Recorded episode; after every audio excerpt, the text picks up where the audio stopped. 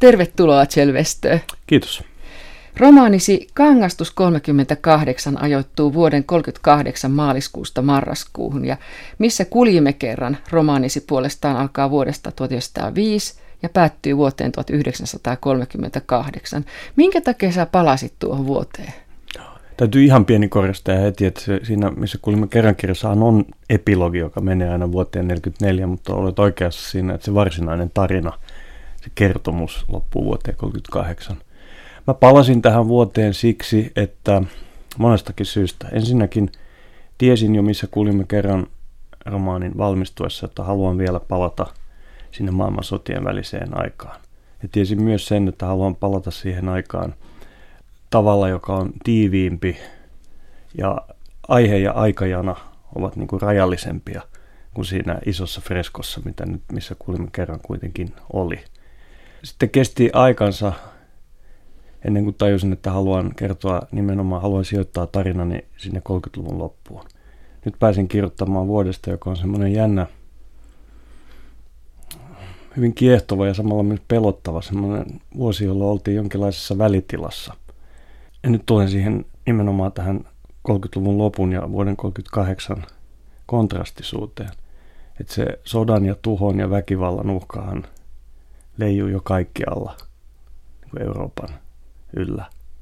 Mutta samalla ihmisessä on tämä, ei vaan silloin, vaan kaikkina epokeina, tämä valtava kyky eskapismiin ja naiviuteen, jota voi nähdä niin kuin ihmisen ja ihmiskunnan heikkoutena, mutta se on toisaalta se voimavara, jolla me ihmiset selviämme katastrofeista, joita aiheutamme kerta toisensa jälkeen itsellemme.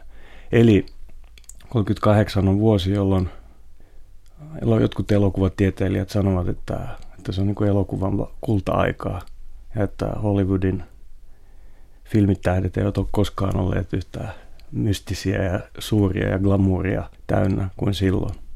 Iskelmä oli uusi asia. Ihmiset olivat juuri oppineet menemään, se on 30-luvun alun muotivillitystä, että mennään hiekkarannalle, uimarannalle ja uidaan ja rusketutaan.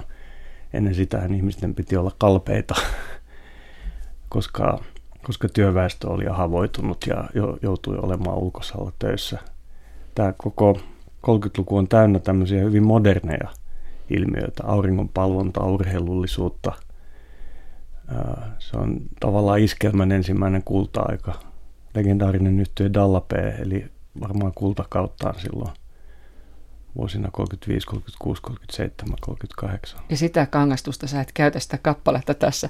Se on eri kappale. Niin, nimenomaan. Ja muutenkin, mitä sä tässä puhuit nyt, niin nehän voi ymmärtää siis sillä tavalla, että on jonkinlaista kangastusta kaikki, kun sä puhut tästä eskapismista ja näin. Kangastus tässä kirjan nimessä on mun tulkintani mukaan ja mun mielestä hyvin pitkälti se ihmisen, ja jossain arvostelussa lukikin jo niin, että en nyt muista missä, että se on nimenomaan se ihmisen itsepäinen usko siihen, että kyllä me huomennakin saadaan mennä tanssimaan ja kyllä arki jatkuu ensi viikollakin niin kuin ennen ja kyllä me saadaan elää rauhassa. Ja tämä, jonka voi nähdä siis samalla sekä suurena naiviutena että suurena voimavarana.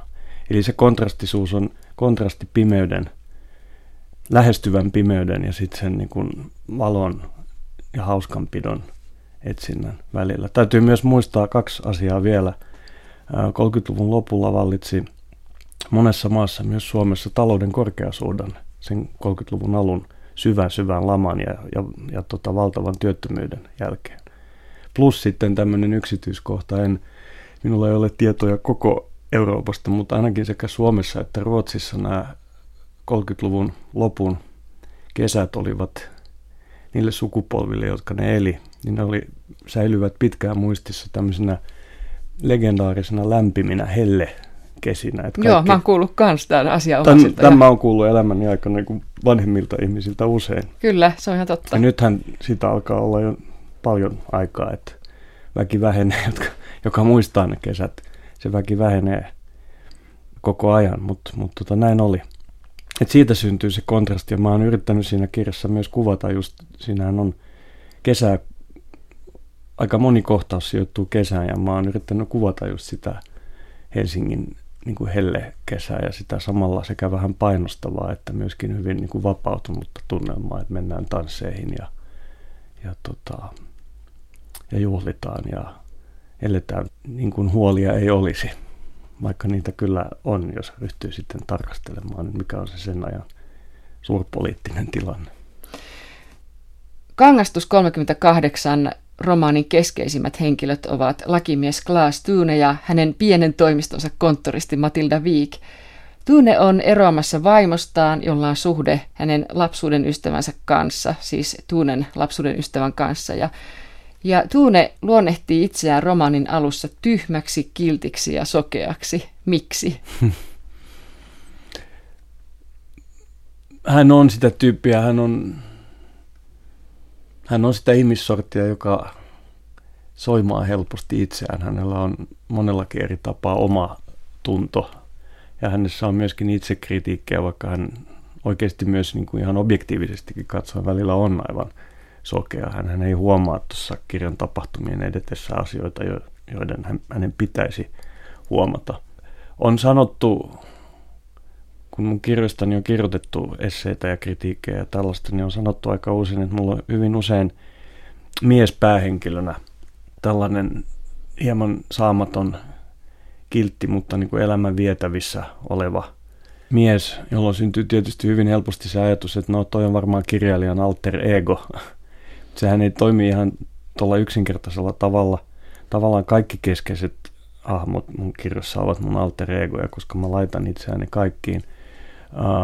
Mutta aina se ei mene niinkään, että jos jonkun kirjani, romaanini keskiössä on suunnilleen mun ikäiseni mies, että se olisi se henkilö, johon samaistun eniten siinä kirjassa. Itse asiassa minuakin välillä ärsyttää se tämmöinen saamattomuus ja nimenomaan se, että hän ei seuraa intuitiotaan, vaikka intuitio puhuu hänelle. Et ihan yhtä paljon mä tuossa kirjassa samaistun tähän toiseen päähenkilöön Matildaan tai vaikkapa Thunen ex-vaimoon Gabiin, josta hän on itse asiassa jo eronnut ja josta tulee kirjailija siinä romaanin tapahtumien aikana. Thunessa on se, että hän tapaa tuossa kirjan loppupuolella erään salaperäisen hahmon, joka ilmestyy hänen ottaessaan aurinkoa saaristoluodolla juttelemaan hänelle. Ja tämä hahmo sanoo hänelle, että teidän ei pitäisi pelätä niin paljon. Ja sitten myöskin, että teidän pitäisi ehkä luottaa intuitioonne enemmän. Ja tämä on niin kuin mulle sen Thunen ydin. Enkä itsekään tiedä, onko se sitä, että hän on sellaista miessukupolvea, jota vielä lähes kiellettiin käyttämästä intuitiota. Vai onko se hänessä vaan semmoinen luonteenpiirre, että hän jotenkin haluaa, on niin hillitty ja haluaa olla niin kontrollissa koko ajan, että hän ei niin kuin suostu näkemään ja tuntemaan niitä asioita, jotka hän itse asiassa jo näkee ja tuntee.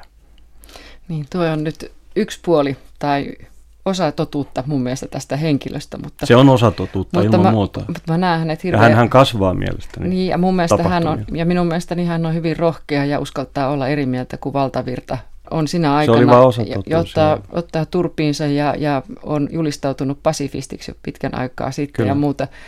Se on enemmänkin noissa ehkä ihmisten välisissä kahdenkeskeisissä kanssakäymisissä, missä hän on vähän avuton. Huomaatko sä, miten mä puolustan sitä?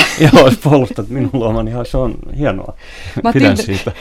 Matilda Wiik on Thunen lakitoimiston uusi konttoristi. Ja Matilda ei paljasta menneisyydestä oikeastaan mitään. Ei, että hänen miehensä Hannes on lähtenyt noin vaan, eikä palannut.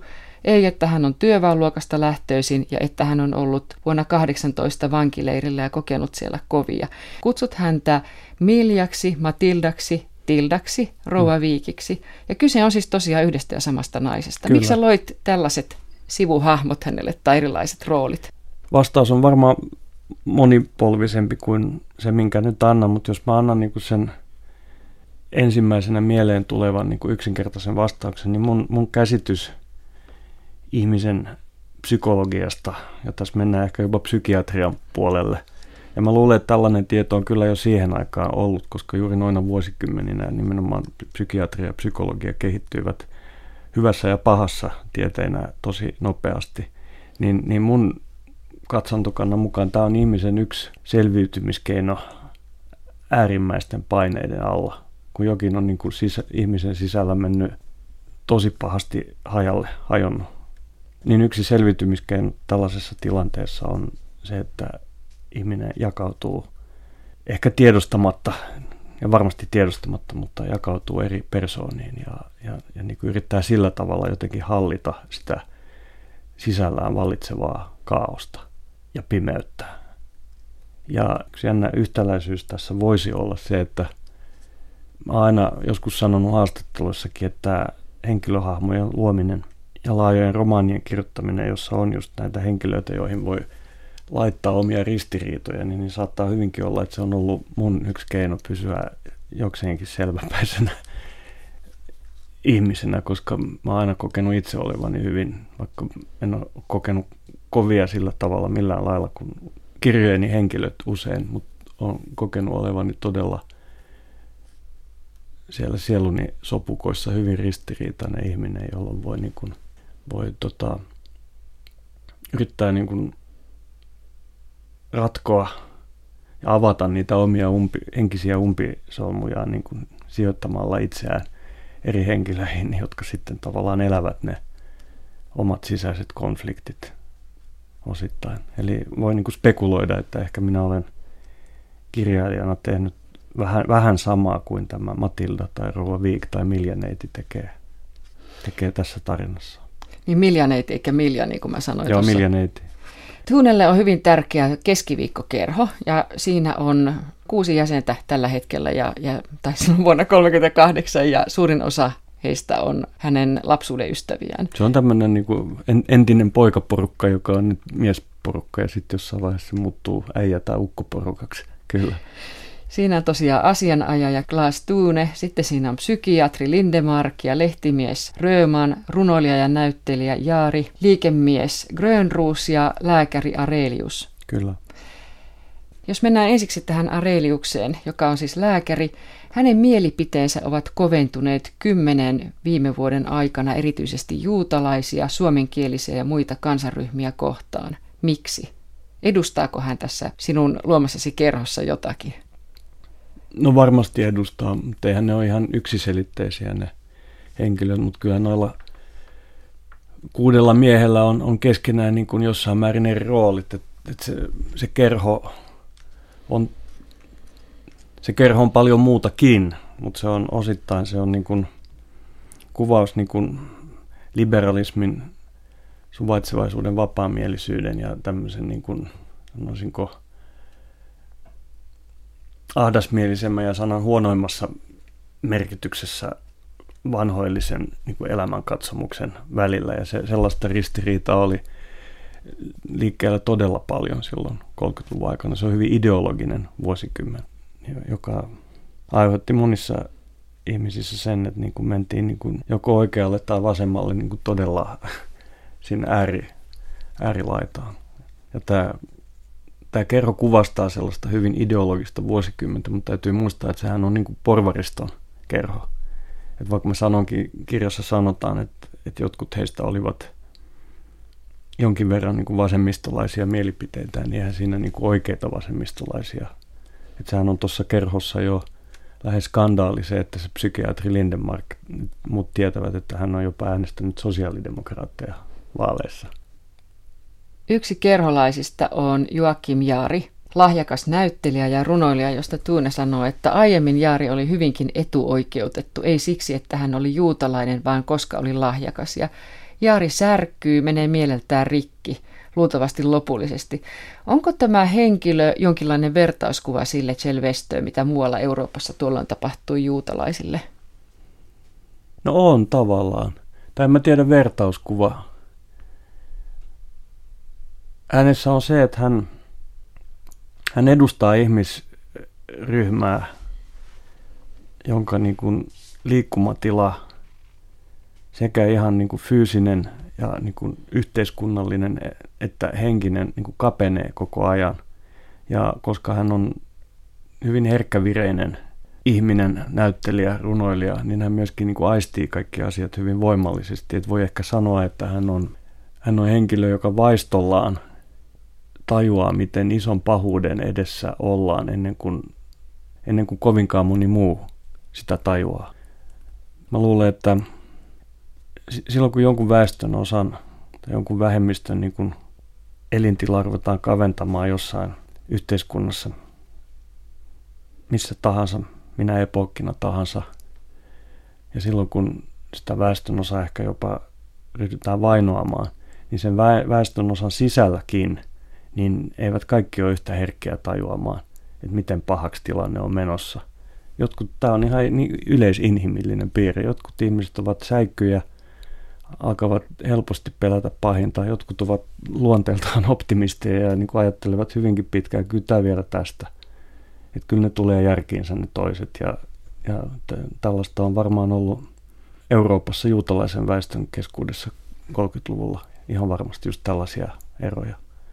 Kyllähän sen näkee esimerkiksi, jos puhutaan ei vain juutalaisväestöstä, vaan saksalaisesta yhteiskunnasta yleensä silloin, kun natsismin ote Saksasta tiukkeni niin kuin vuodesta 1933 valtaan tulon jälkeen, niin jotkut taiteilijat ja toisinajattelijat lähtivät suurin piirtein heti maanpakoon, toiset sinnitteli muutaman vuoden ja lähti vasta sitten. Tämä on just niin kuin ihmisten reaktiot ovat erilaisia, joillakin ne ovat nopeita, joillakin hitaampia.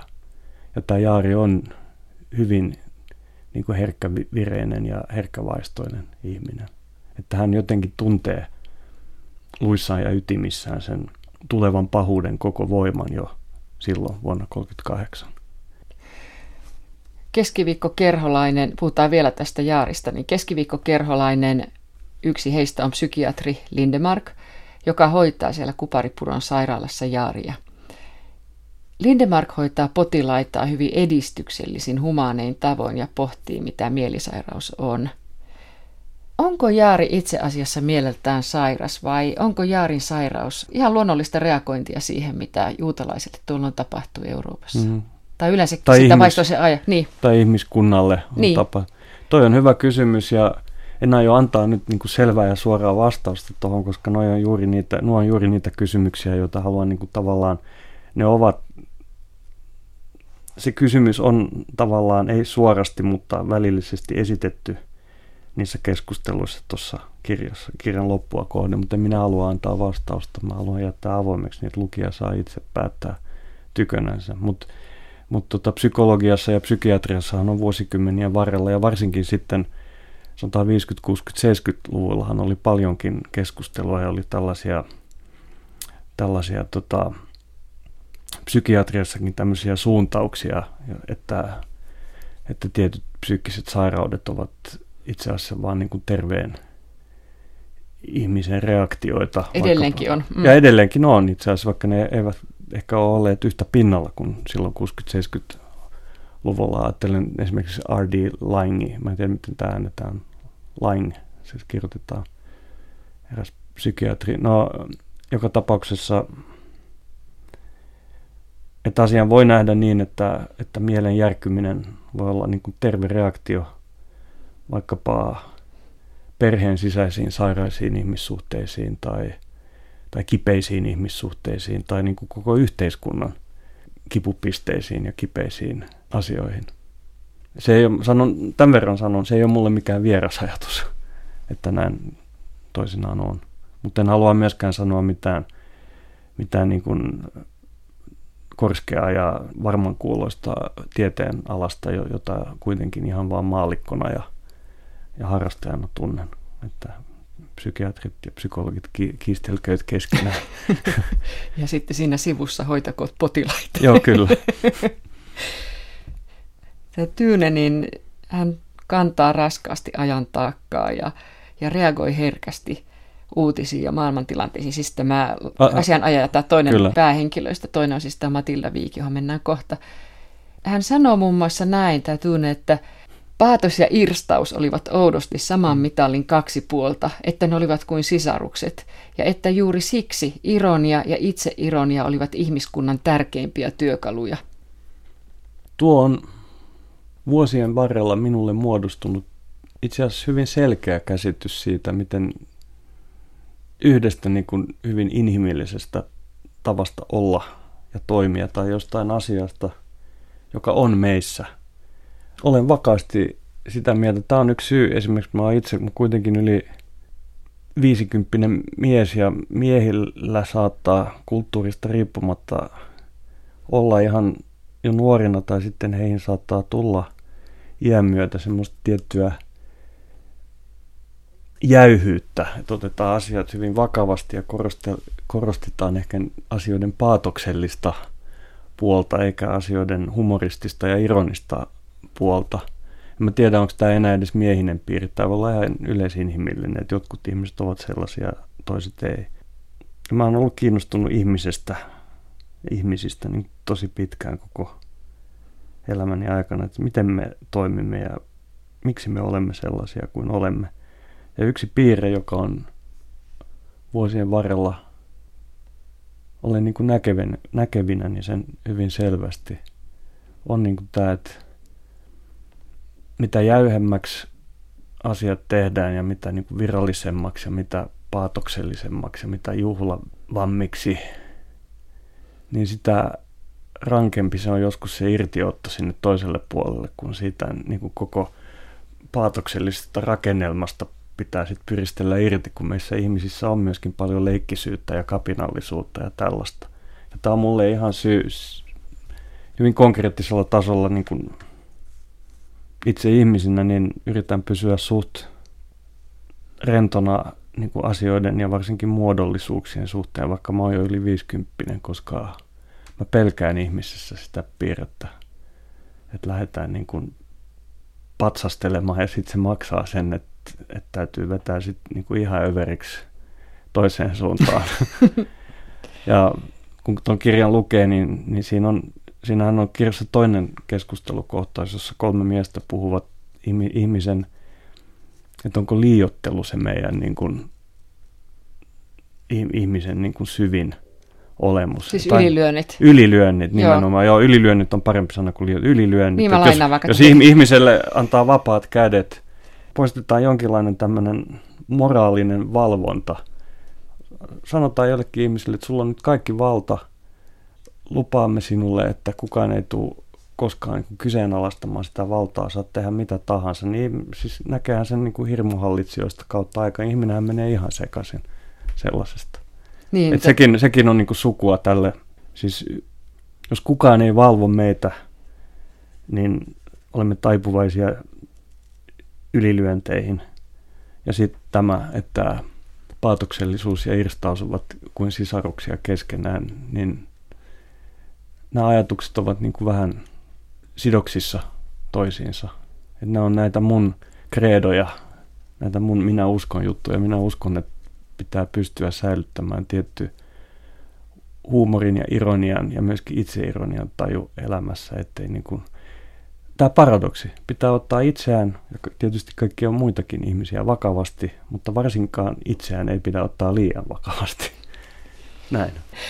Niin, tämä, mihin sä äsken viittasit tähän, minkä mä sanon, että ylilyönnit, niin se meni näin jotenkin se virke kokonaisuudessaan, että kun luen elämäkertoja ja muistelmia, tuntuu, että juuri ylilyönnit kertovat meidän todellisesta minästämme. Ja tämä oli tämmöinen emigrantti Kerasimov, joka oli vierailulla siellä keskiviikkokerhossa.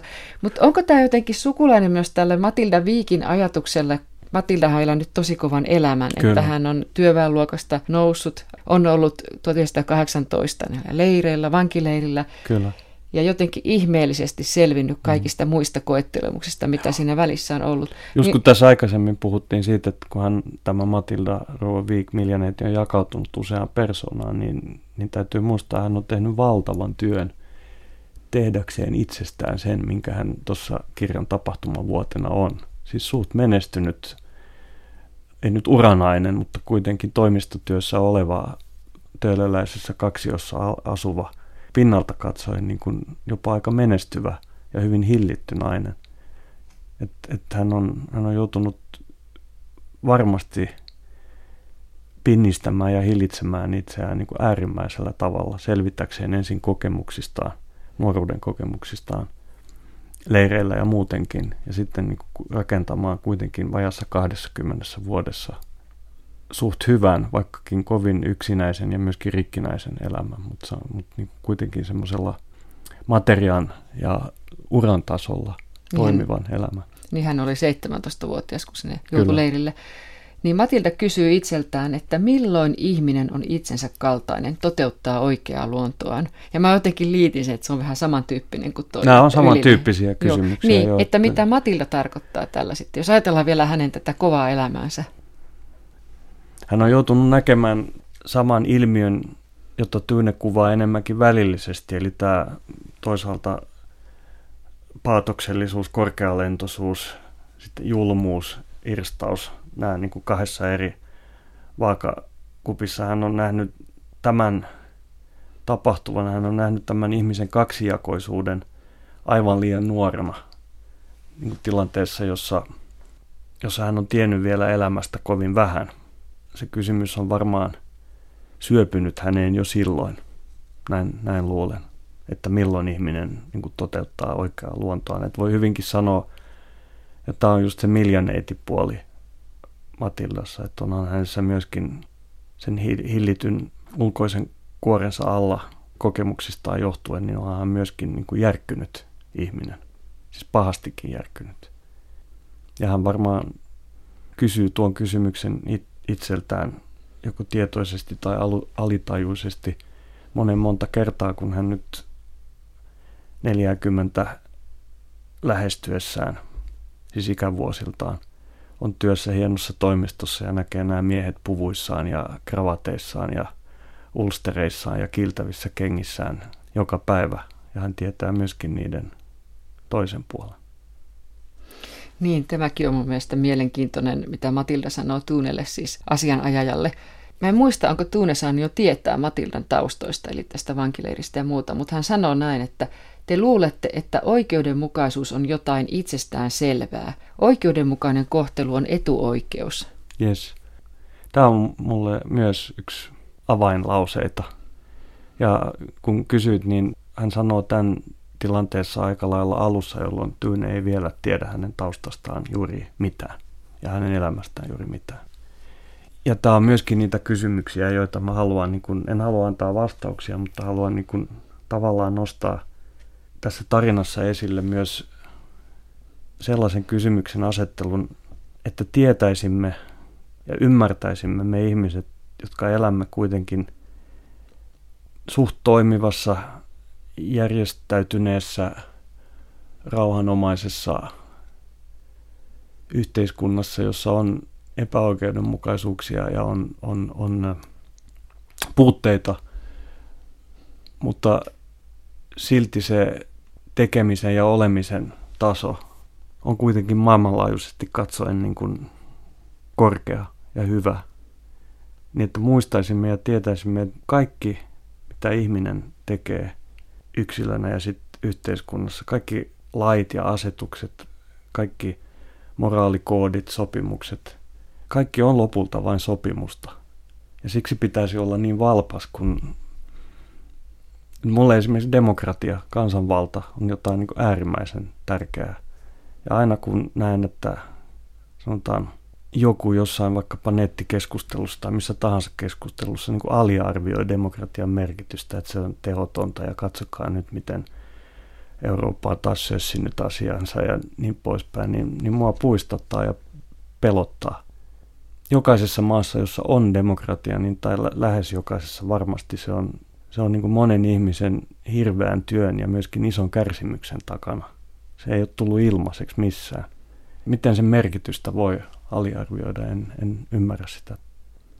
Olet kirjoittanut Kangastus 38 romaaniin aikamoisia vankileirikuvauksia vuodesta 1918 nimenomaan naisvankien kohtelusta. Joo, mä oon eri lähteistä lukenut ja yrittänyt muodostaa jonkinlaisen kokonaiskuvan, mitä se on todennäköisesti ollut. Viime talvena mä luin artikkelin, en muista missä se oli, ja jos muistaisin, en välttämättä edes sanoisi, koska ei se ole tärkeää, enkä mä halua mustamaalata ketään, mutta mä luin artikkelin tai ehkä parikin artikkelia, jossa luki, että käsiteltiin jotain uutta tutkimusta ja sitten todettiin, että no taas joku on tehnyt tutkimuksen tästä historiamme kuluneimmasta aiheesta, eli vuodesta 18. No se ei kyllä minun mielestäni ole totta. Se on tärkeä aihe, vaikea aihe, yhä vieläkin kipeä aihe, Mut niin kauan kun niin monella ihmisellä kuitenkin, ja jopa lukeneilla ihmisillä, on kovinkin hataria käsityksiä siitä, että mitä silloin oli se elämä niissä vankileireissä silloin kesällä tai keväästä lähtien, mutta varsinkin kesällä 18, niin ei se voi olla mikään loppuun kulunut tai loppuun kulutettu aihe. Sitä pitää kirjoittaa. Kerrot Kjell Westö romaanissasi Kangastus 38 järkyttävän tapahtuman, millä tavalla juutalaisia kohdeltiin myös Suomessa silloin. Mitä Jaari näkee urheilukatsomusta? Joo, se on itse asiassa se on omalla tavallaan aika arkinen tapahtuma. Ja ellei me istuisi täällä ja tietäisimme, mitä sitten tapahtui, totta. Niin se voisi jopa olla niin kuin surkuhupaisa. Mutta siinä tapahtuu niin, ja se perustuu siis todelliseen tapahtumaan, kun Olympiastadion oli upouusi. Sehän rakennettiin ja valmistui vuonna 1938, koska Suomen piti saada, tai se rakennettiin siinä toivossa, että Suomi saisi kesäolympialaiset 1940. Ja silloin juuri kun se valmistuu Olympiastadion keväällä, kesällä 1938, niin selviää, että Suomi tulee saamaan olympiakisat 1940, koska Tokio, joka oli se varsinainen kisaisäntä, Japanihan oli sodassa ja sota vei heidän voimansa niin, että Tokio luopui. No sittenhän vuoden 40 kesäkisoja ei pidetty, koska syttyi maailmansota. Mutta tämä stadion on upouusi.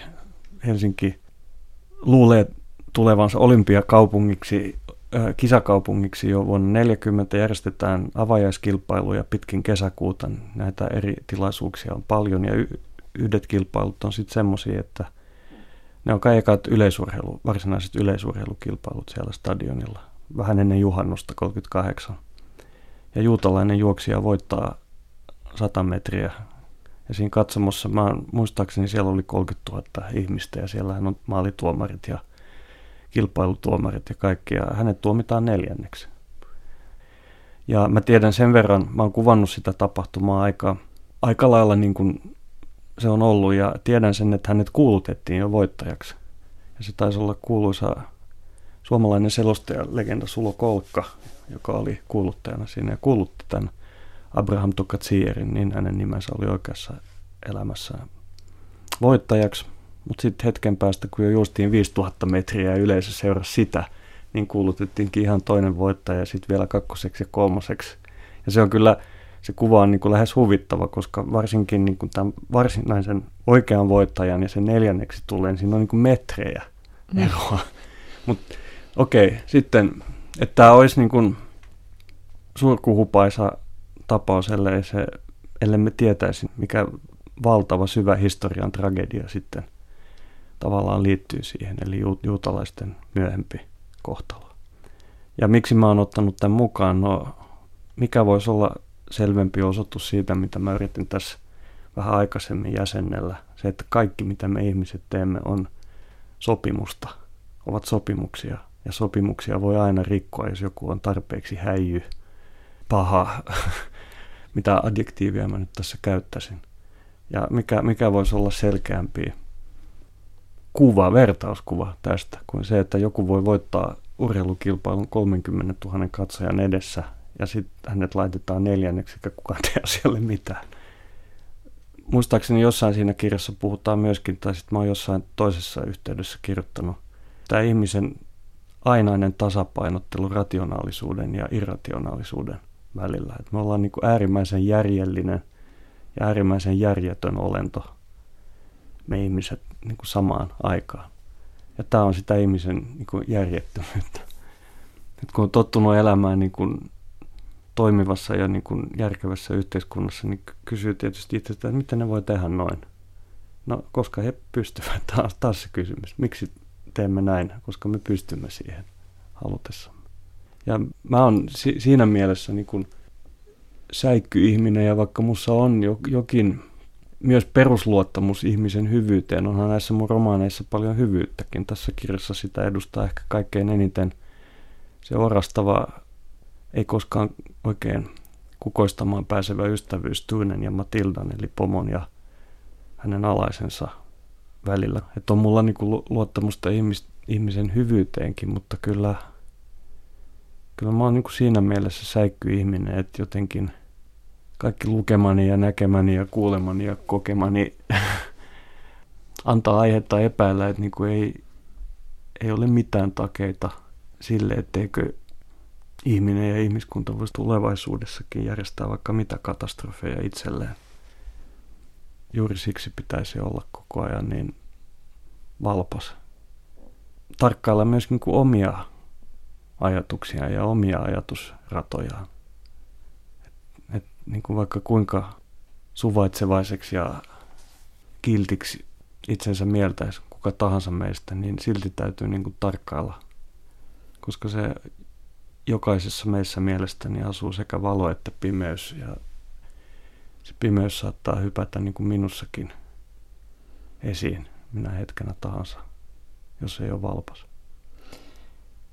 Kangastus 38 romaanisi toinen päähenkilö sanoo, mä lainaan vielä kerran häntä, Kjell Westö, ja hän sanoo mun mielestä hyvin osuvasti: nationalismi ja heimoajattelu ovat sitkeitä tauteja, niistä pääsee lukemalla ja matkustelemalla. Nyt mä kerron ihan paradoksin. Tämä on lähes suora lainaus, tai tämä on niin kuin muunnelma erään espanjalaisen 1900-luvun alun kirjailijan sanomasta tai kirjoittamasta pätkästä. Ja tämän kirjailijan nimi oli Pio Baroja, tai Baroja. Saattaa nimi mennä ihan pikkasen väärin. En muista, olisiko hän peräti ollut baski, mutta en ole siitä varma. Saatan tehdä hänelle vääryyttä nyt, että hän on voinut olla ihan myöskin kastilialainen. Ja paradoksi on siinä, että hän kirjoitti tämän ja herätti tietysti kansanmielisissä espanjalaisissa pahaa verta. Mutta hän kirjoitti tämän käsittääkseni aika nuorena. Ja myöhemmin elämässä hänestä tuli sitten äärimmäisen kansallismielinen ja aika oikeistolainen tyyppi. Näin mä oon lukenut. Ja taas paradoksi.